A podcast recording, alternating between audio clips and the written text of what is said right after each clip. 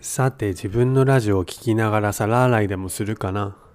と実際につぶやいたおしゅんです。こんにちは。旬ラジポッドキャスト第45回の時間がやってまいりました。おしゅんです。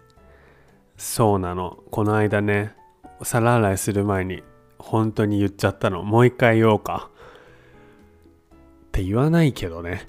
まあ、もしねもう一回聞きたいよって方がいればまあ、そんな物好きな方そんなにいないと思うけどもしいらっしゃれば、えー、最初に戻っていただくとまた聞けますのでお試しください。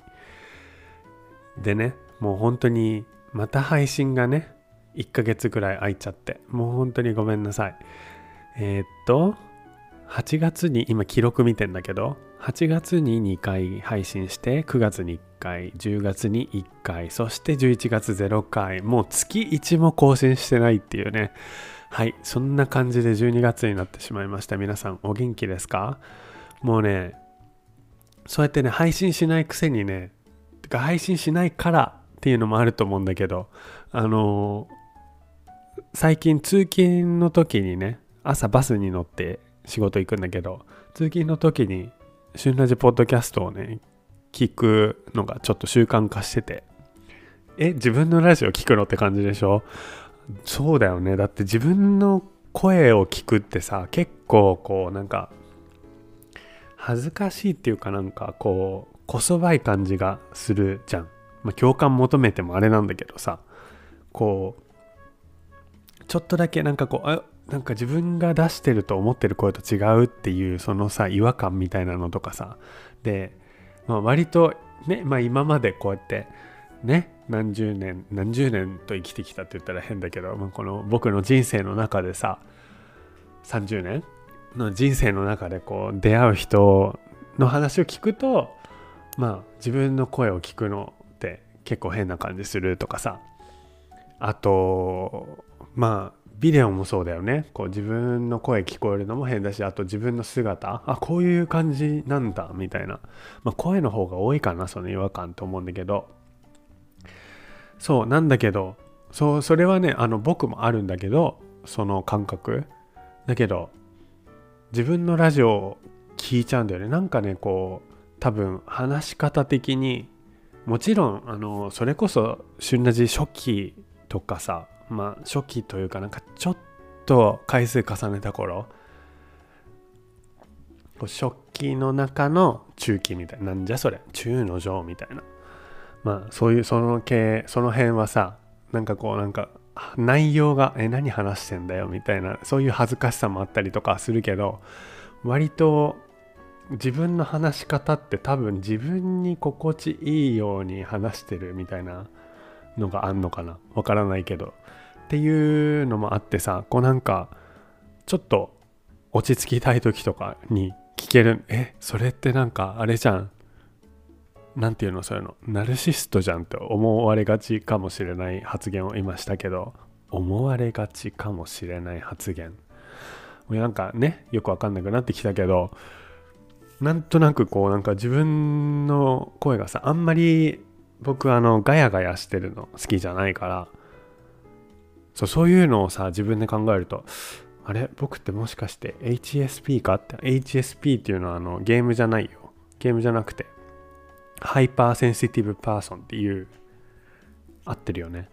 なんだけど結構こう最近やっぱりネットが復旧するとさまあ復旧はもうしてるか。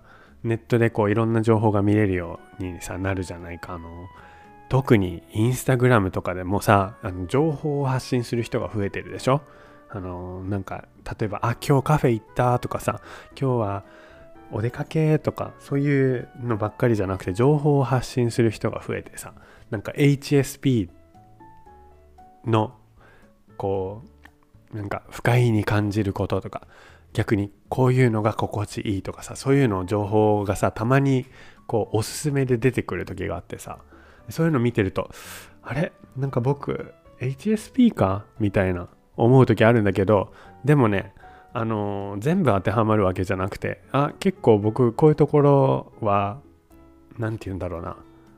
こう雑というか大雑把って言ったらちょっと違うけどなんかあここ当てはまらないなっていうところもあるからあまあ HSP っていう分類には入らないかもしれないけど結構共感できるところがあって。でそれもあってねあの割とそういうガヤガヤしたのとかあとなんかあの自分が集中して例えばラジオとかでもね自分が集中して聞いてる時とか逆に集中してないで車で車を運転してて聞いてる時とかいいんだけど例えばそれを家で流す時家のパソコンとかでさネットで流す時にいつも聞いてる番組なんだけどそして普段だったら何ともないのに例えばなんかソファーで休んでる時に聞くとなんかうるさく感じちゃったりとかさ。なんかそういうのがあって。まあそれはでも自分のポッドキャスト聞いててもあるのかな。いや自分のポッドキャスト家であんまり聞かないからわからないけど。そうっていうのもあってなんかダラダラと喋っちゃったけどさ。そして今日も話すスピードが速いね。ねこんな自分の声が心地いいとか言いながら。いや心地いいとは言ってないんだけど話し方どっちみちあれだね。ちょっと自分あのおしゅんはちょっとだけめんどくさい人だぞっていう。もうそれはあの過去45回で結構皆さんに浸透してるかな。っていう感じでまあダラダラと喋っちゃったんだけどそう。で自分のポッドキャストを聞いてるっていうことでね。あのー通勤時にヘッドフォンをしてでバスに乗った時にそれを聞くのねでバスでまあ10分長くて15分とかで着いちゃうんだけどそれで聞いててさこの間あのポッドキャストのそのアプリがアプリっていうのかな？アップルポッドキャストのそれで聞いてるんだけどそこでこう下にさ指をこうああ、なんて言えばいいんだ？要は、要はもういいや。要は更新しようとしたわけよ。っていうのも、なんで更新しようとしたかっていうと、そのリロードね。あ、旬ラジ新しいの出てないかなと思ってね、更新しちゃったの。何回か、こう、あの、指を置いて、下にシュッてやると、こう、あの、上にさ、あの花びらみたいな花びら？てんてんてんてんてんてんって丸いのが出るでしょ？それで更新しようとしてさ旬ラジ新しいの出てないかなと思っちゃったわけでさそこで気づくのよ。そんなの自分が配信してないんだから更新されてるわけないじゃん。なのにこうシュッて指で何回かやってあ旬ラジ更新されてないかなとか思っちゃったりしてさ。一リスナー目線だよね。自分が配信してるくせに。で自分がこんなに長い間サボってるくせに。えっ、ー、と4週間サボったのかな？えー、最後の配信が10月31日なので、あ、かなり4週間以上かな。うん。サボってて、で、何をのんきに、ああ、新しい旬ラジ出てないかなと思ってるんだろうね。末期だよね、これ。もうなんかあの、最初のさ、さて自分のラジオ聴きながら皿洗いでもするかなはまださ、なんか可愛いもんだよね。こうなんか、ただのつぶやきだからね。まあ、そのつぶやいた内容が自分のラジオかよっていうねなんかナルシスト具合を置いといて。そしたら今度はもう1なんか自分が配信してないのをほこう棚に上げてああ旬ラジ更新されてないかなって。おいそんなまあちょっと変わったおしゅんがお届けするおしゅんのラジオ。えもう12月になっちゃいましたね。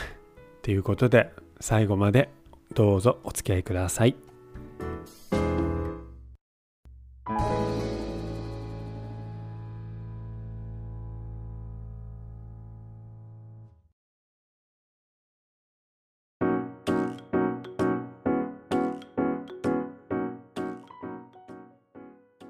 もうまたおじいさんラジオのようにさ気候の話ばっかりするんだけど気候ってあれじゃないよあのこう公園とかで何人も集まってこうゆっくり動いてこう気を動かすみたいな気候じゃなくてさ天気ね。天気というかまあ気候気候だよ。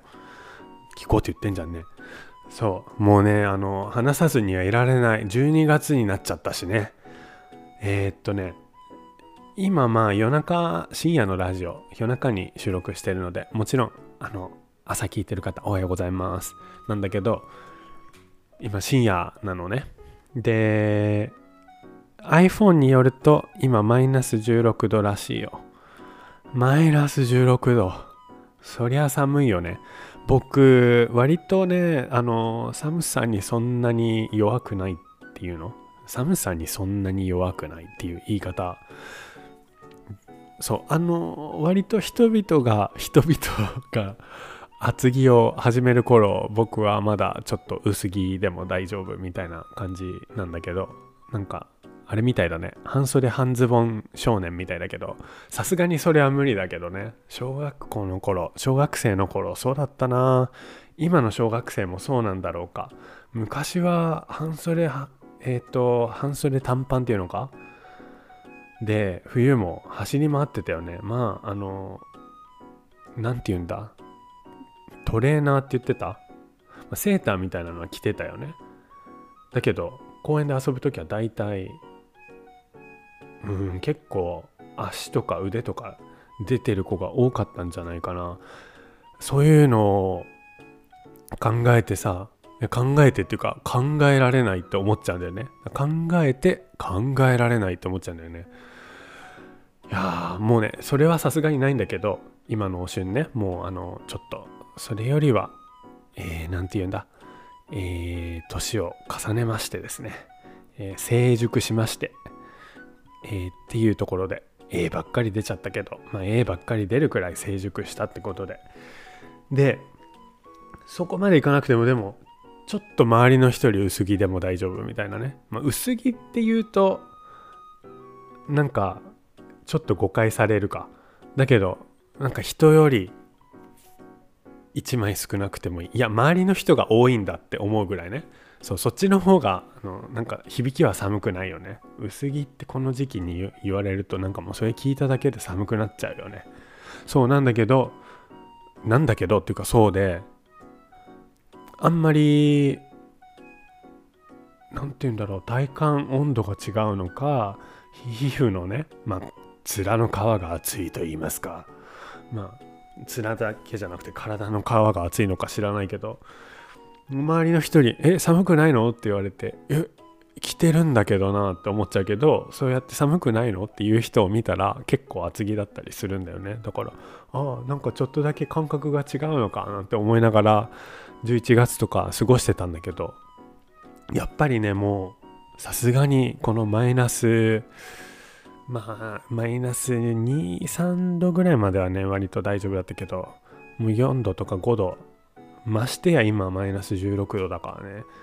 日中はもうちょっとマイナス10いかないのかな？いかない時もあるって感じで。でまあ今週末なんかまたマイナス1度2度とかね最低気温がなったり割となんか結構動くんだけどまあここまで来ちゃうとねさすがのおしゅんも厚着をしますよ。厚着といってもあの去年ぐらいか今年の最初の方ぐらいにあの話題に出た寝袋みたいな、えー、ダウンジャケットを着るんですよ。あの上から下まですっぽりみたいな。すっぽりって言ったってまあ足元はねもちろんあの覆われてない。足首のちょっと上ぐらいまでの丈なんだけどまあこれでフィンランドの冬をしのぐんです。これもちろん覆ってるからっていうのもあるしイーランを使っててね。もうあのとってもあったかいんだけどその覆われてないところ例えば顔とかがすっごい寒いのやっぱりマイナス10度を超えるとねピリピリする。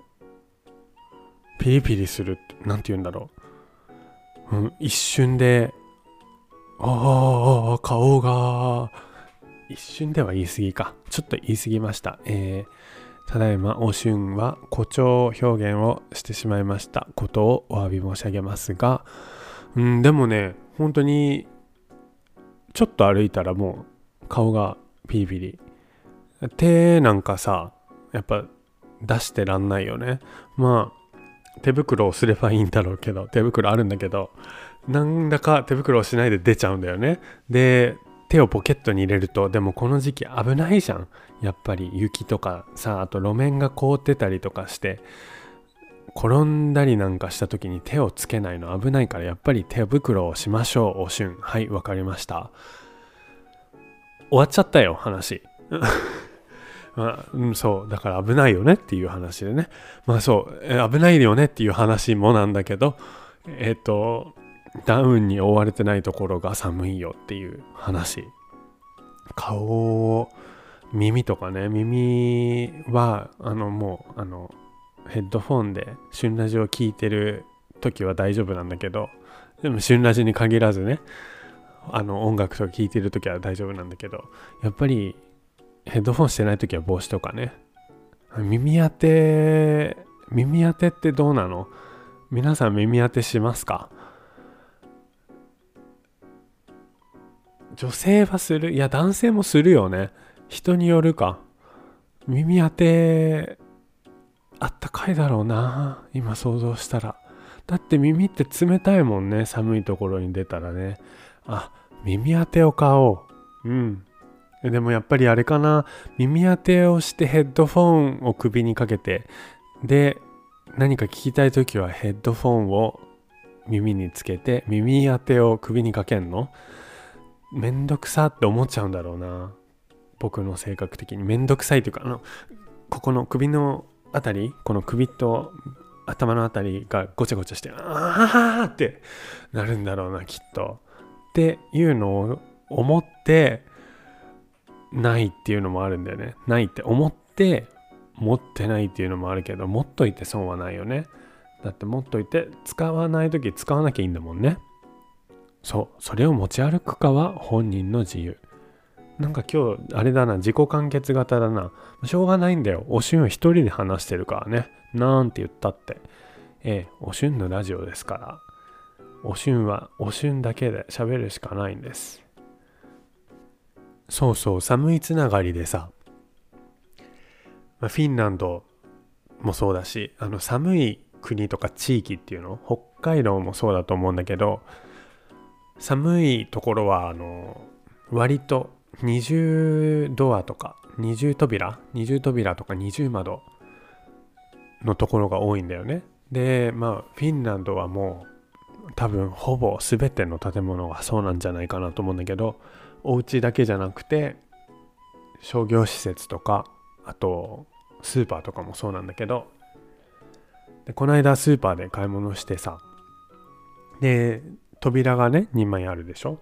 でお会計終わってもう買い物終わってお会計してで出ようとした時にまあ年配の女性がねいてでドアを先に開けたのよ。その1枚目のドアを開けてでで1枚目と2枚目のドアの間すぐドアじゃなくて割とこうなんか余裕あるスペースというか人が入れるのねその間に。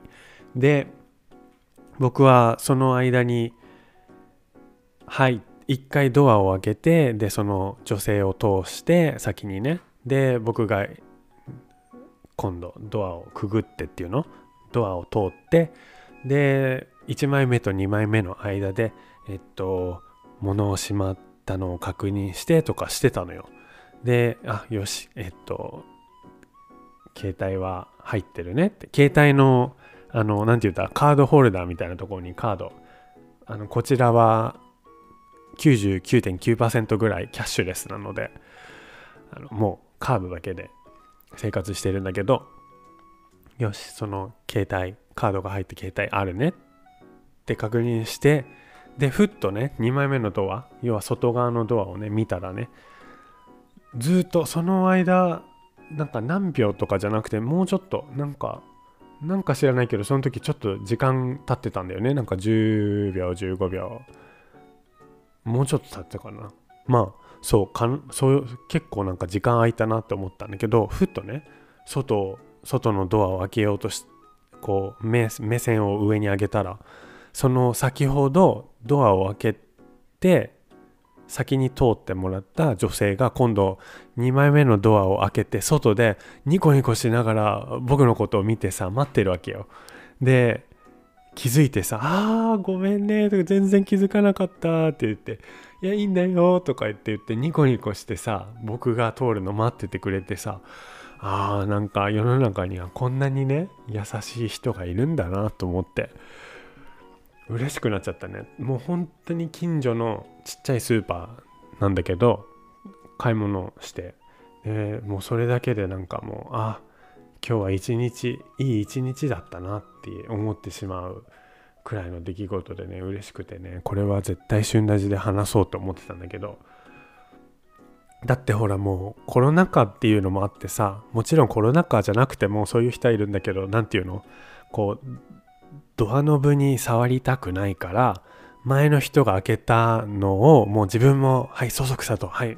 もう何だったら先に入るみたいなさ勢いの人だっているわけじゃん。こうあドア開いた。はいはい。もう何て言うんだろう。なるべくいかにドアに触れずに手は触れないどころか体も触れずにくぐり抜けられるかみたいなさすり抜けられるかみたいな人もいる中さなんかそうやってドアをずっとね笑顔でね僕がしかも気づいてないのに開けて待っててくれるその年配の女性素敵と思ってね。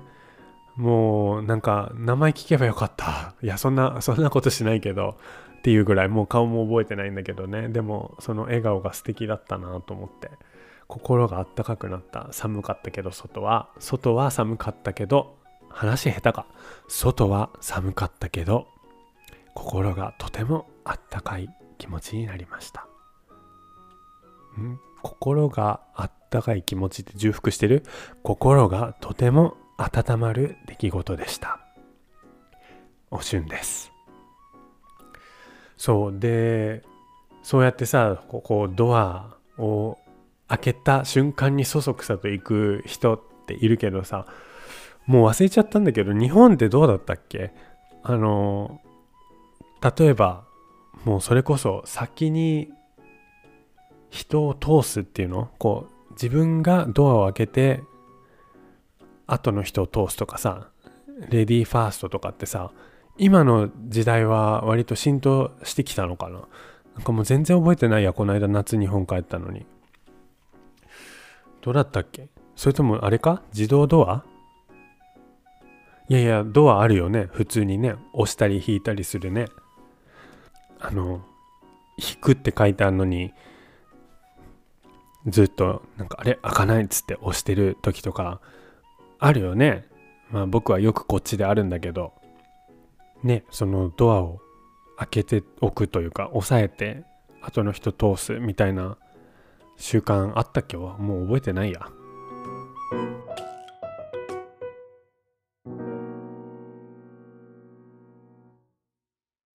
申し訳ありませんが初めてのお客様にはドモホシュンリンクルをお売りできません。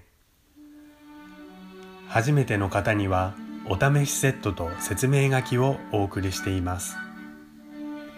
それは商品の中身や私たちの考え方をご納得された上でお求めいただきたいからです。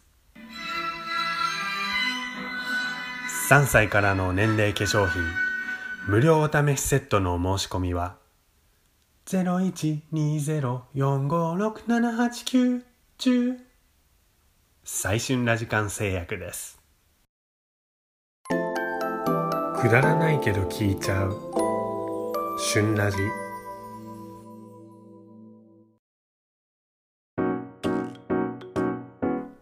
巷でオミクロン株っていうのが出てきたじゃないかでまあもうさコロナコロナってそんなコロナの話ばっかりしたらめいっちゃうからあんまりしたくないんだけどまあついて回る問題だからどうしてもね。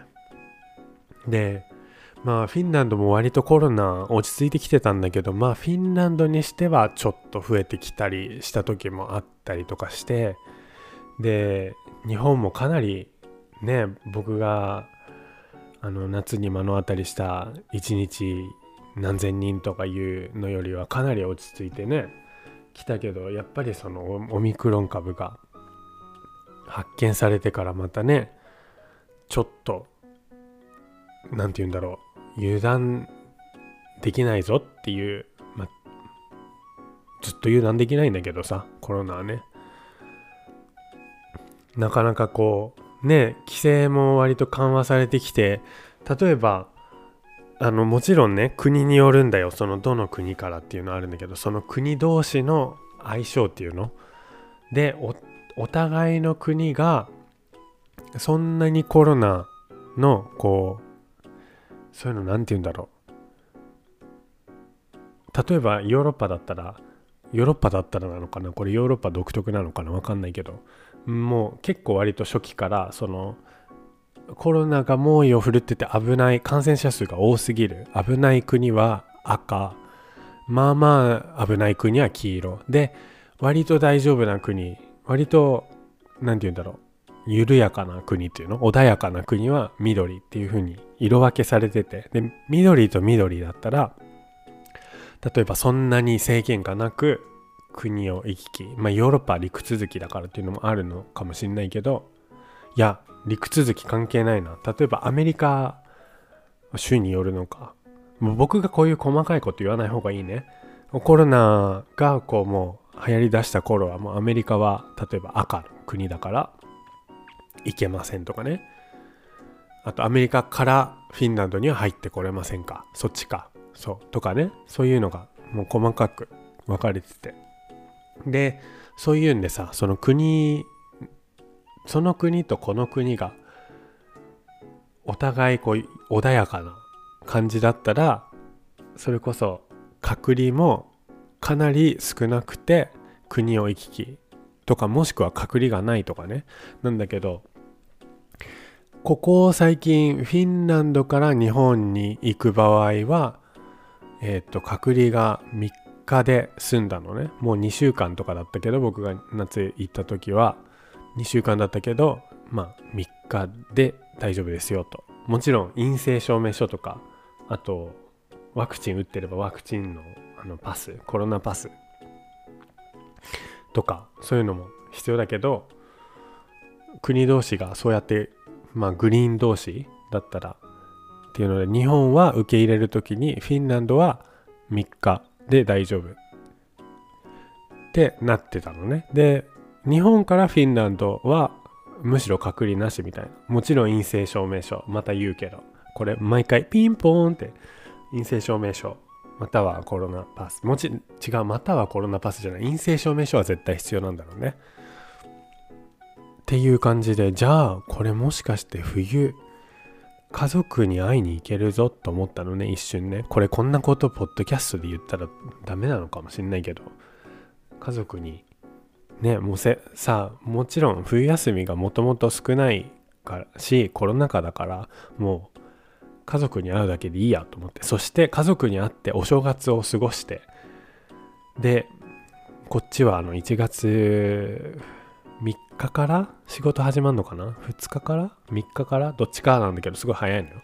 あの冬休みが始まるのがクリスマス前なので。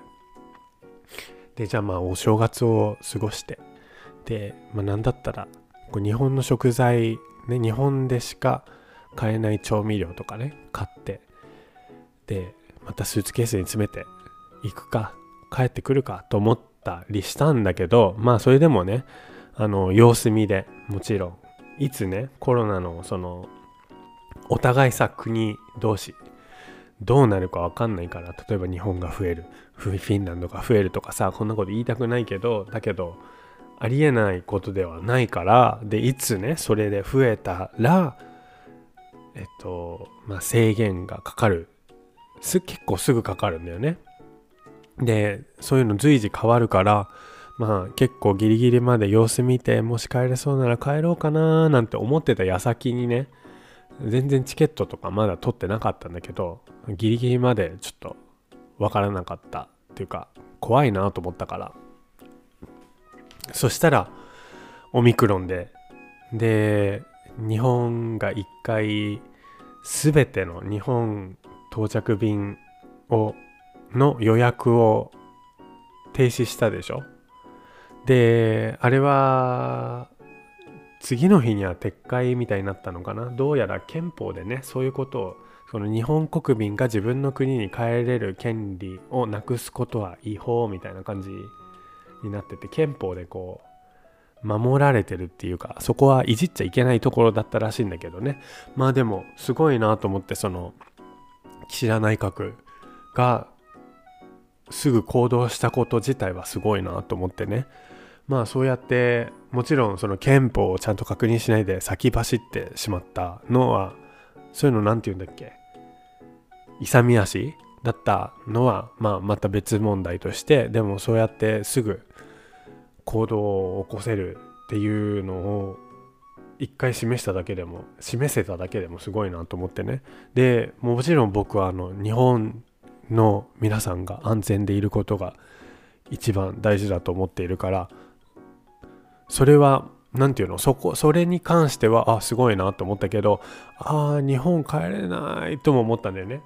まあもうそれが撤回されたところであの隔離は14日になっているので今全ての国からね。隔離は絶対14日間っていうのはもう決まってるので。うん。まあ今年の冬は帰れない。まあちょっと日本のお正月満喫したかったけどね。でももうこれはねコロナが落ち着いてからで全然コロナが落ち着いてから行けばいいことなんだけどまあいつももうもうここ何年連続で海外で行く年来る年とか そういうのをして一人年越しをしてるんだろう。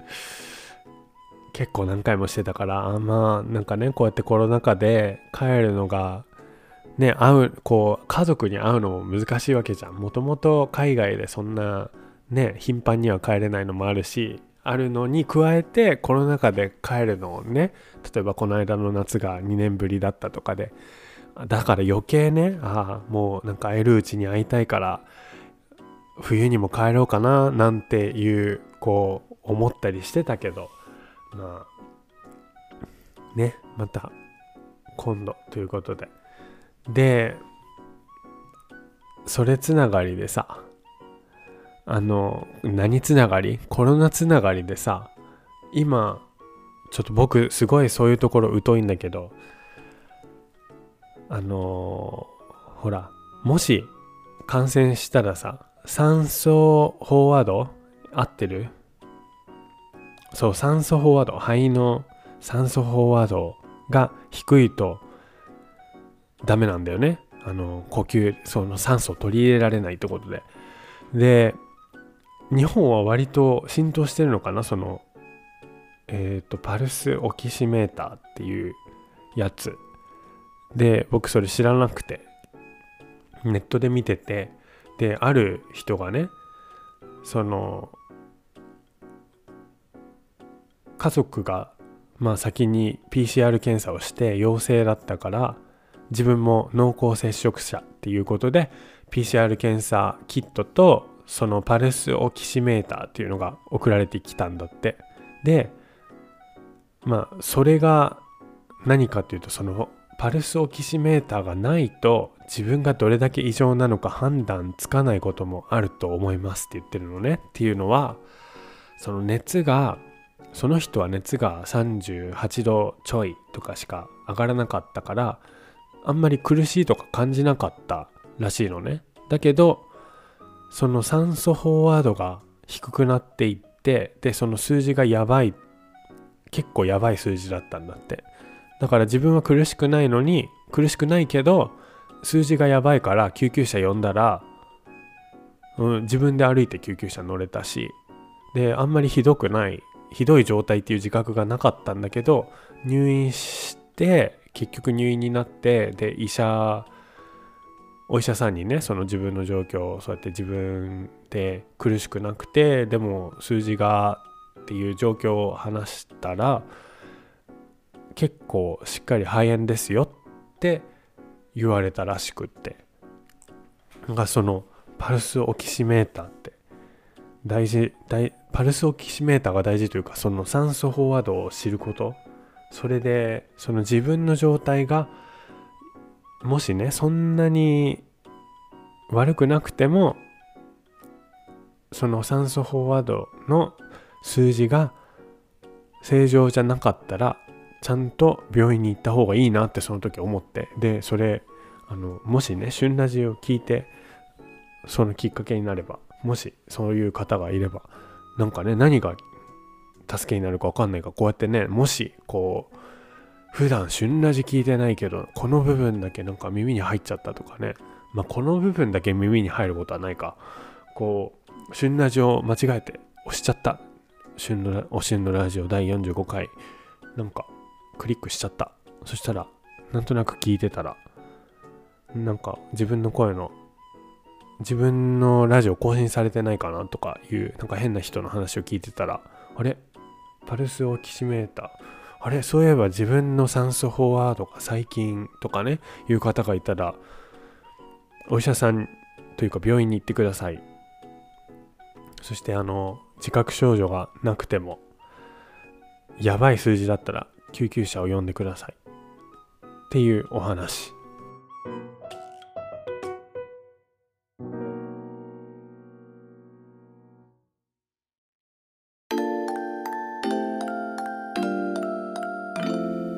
旬ラジ。お旬のラジオ今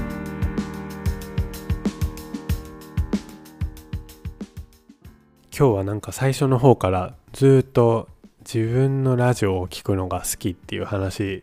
ん？自分のラジオについてばっかりっていうの？自分のラジオが好き。うん。聞くの好きってって認めざるを得ないか。やっぱりこうやって言ってみると変な人だねおしゅんはね。まあでも認めざるを得ないのでね。まあっていうかまあラジオ全般的に好きでね。まあ中学生の頃とか高校生の頃は夜中にこう小さい音でラジオ聴いたりとかあとまあ車に乗ってる時はねラジオをつける。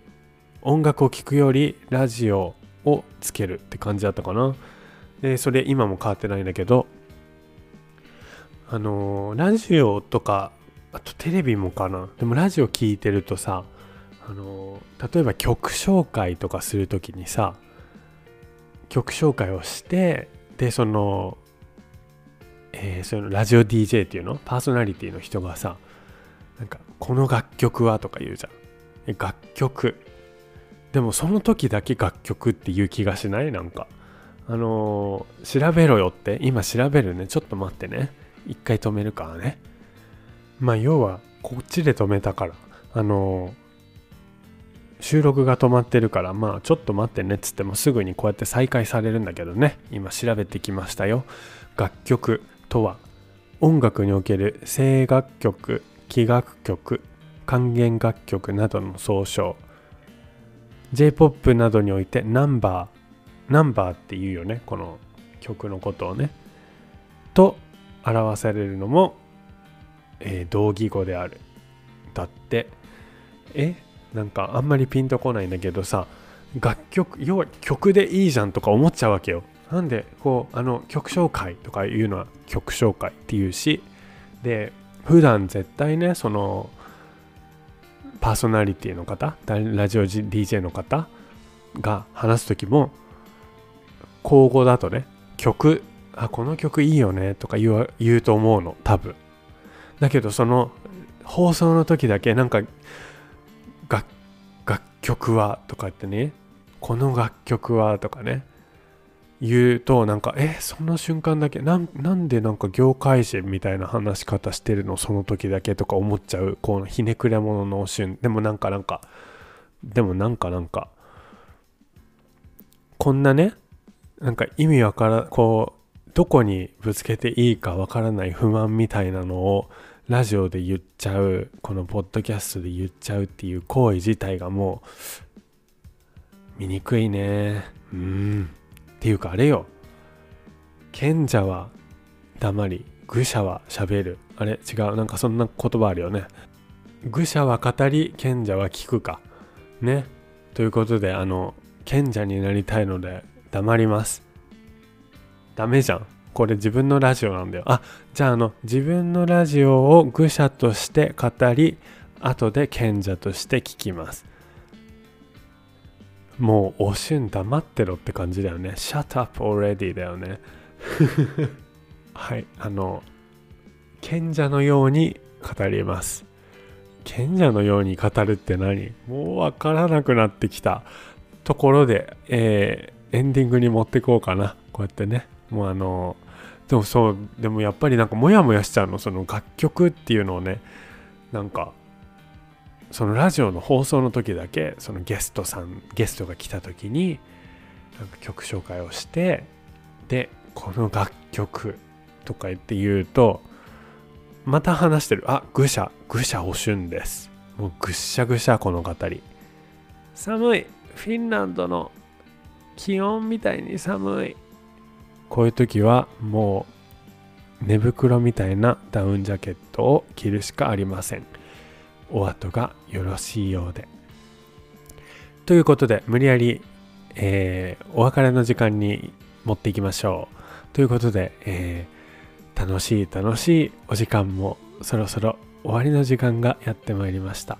えー、旬ラジポッドキャスト第45回お楽しみいただけたでしょうか？もう本当にぐしゃぐしゃ喋ってたけども、えー、ちょっとではもう楽しんでもらえたら嬉しいな。そしてまたねもう本当に1ヶ月も空いちゃって次いつになるかもわかんないけど本当はねいつもちゃんとコンスタントに配信したいと思ってるの。もうでもね有言実行してないからもう言わないけど言ってんじゃん今。本当はね心はいつもいつもいつも配信したいの。だけどなかなかねこうマイクを手に取ってでちょっと話してみてあ今日ちょっとラジオ向きじゃないわこの喋りって思う時はやめたりとかしたりね。そういうの何回もあのこの1ヶ月の間に全くしなかったわけじゃなくてそういうのが何回かあったりもするわけよ。っていうこう葛藤のあるおしゅんは今日も愚者になりぐしゃぐしゃなラジオしつこい。ということで、えー、この辺で皆さんまたお別れえまたお別れ、えー、お別れしたいと思います。また皆さんのお耳にお耳に近々書かれることをはいということでまたねまた聞いてねあとはあのー過去のエピソードもよろしかったら聞いてみてください。ということでお相手はおしゅんでした。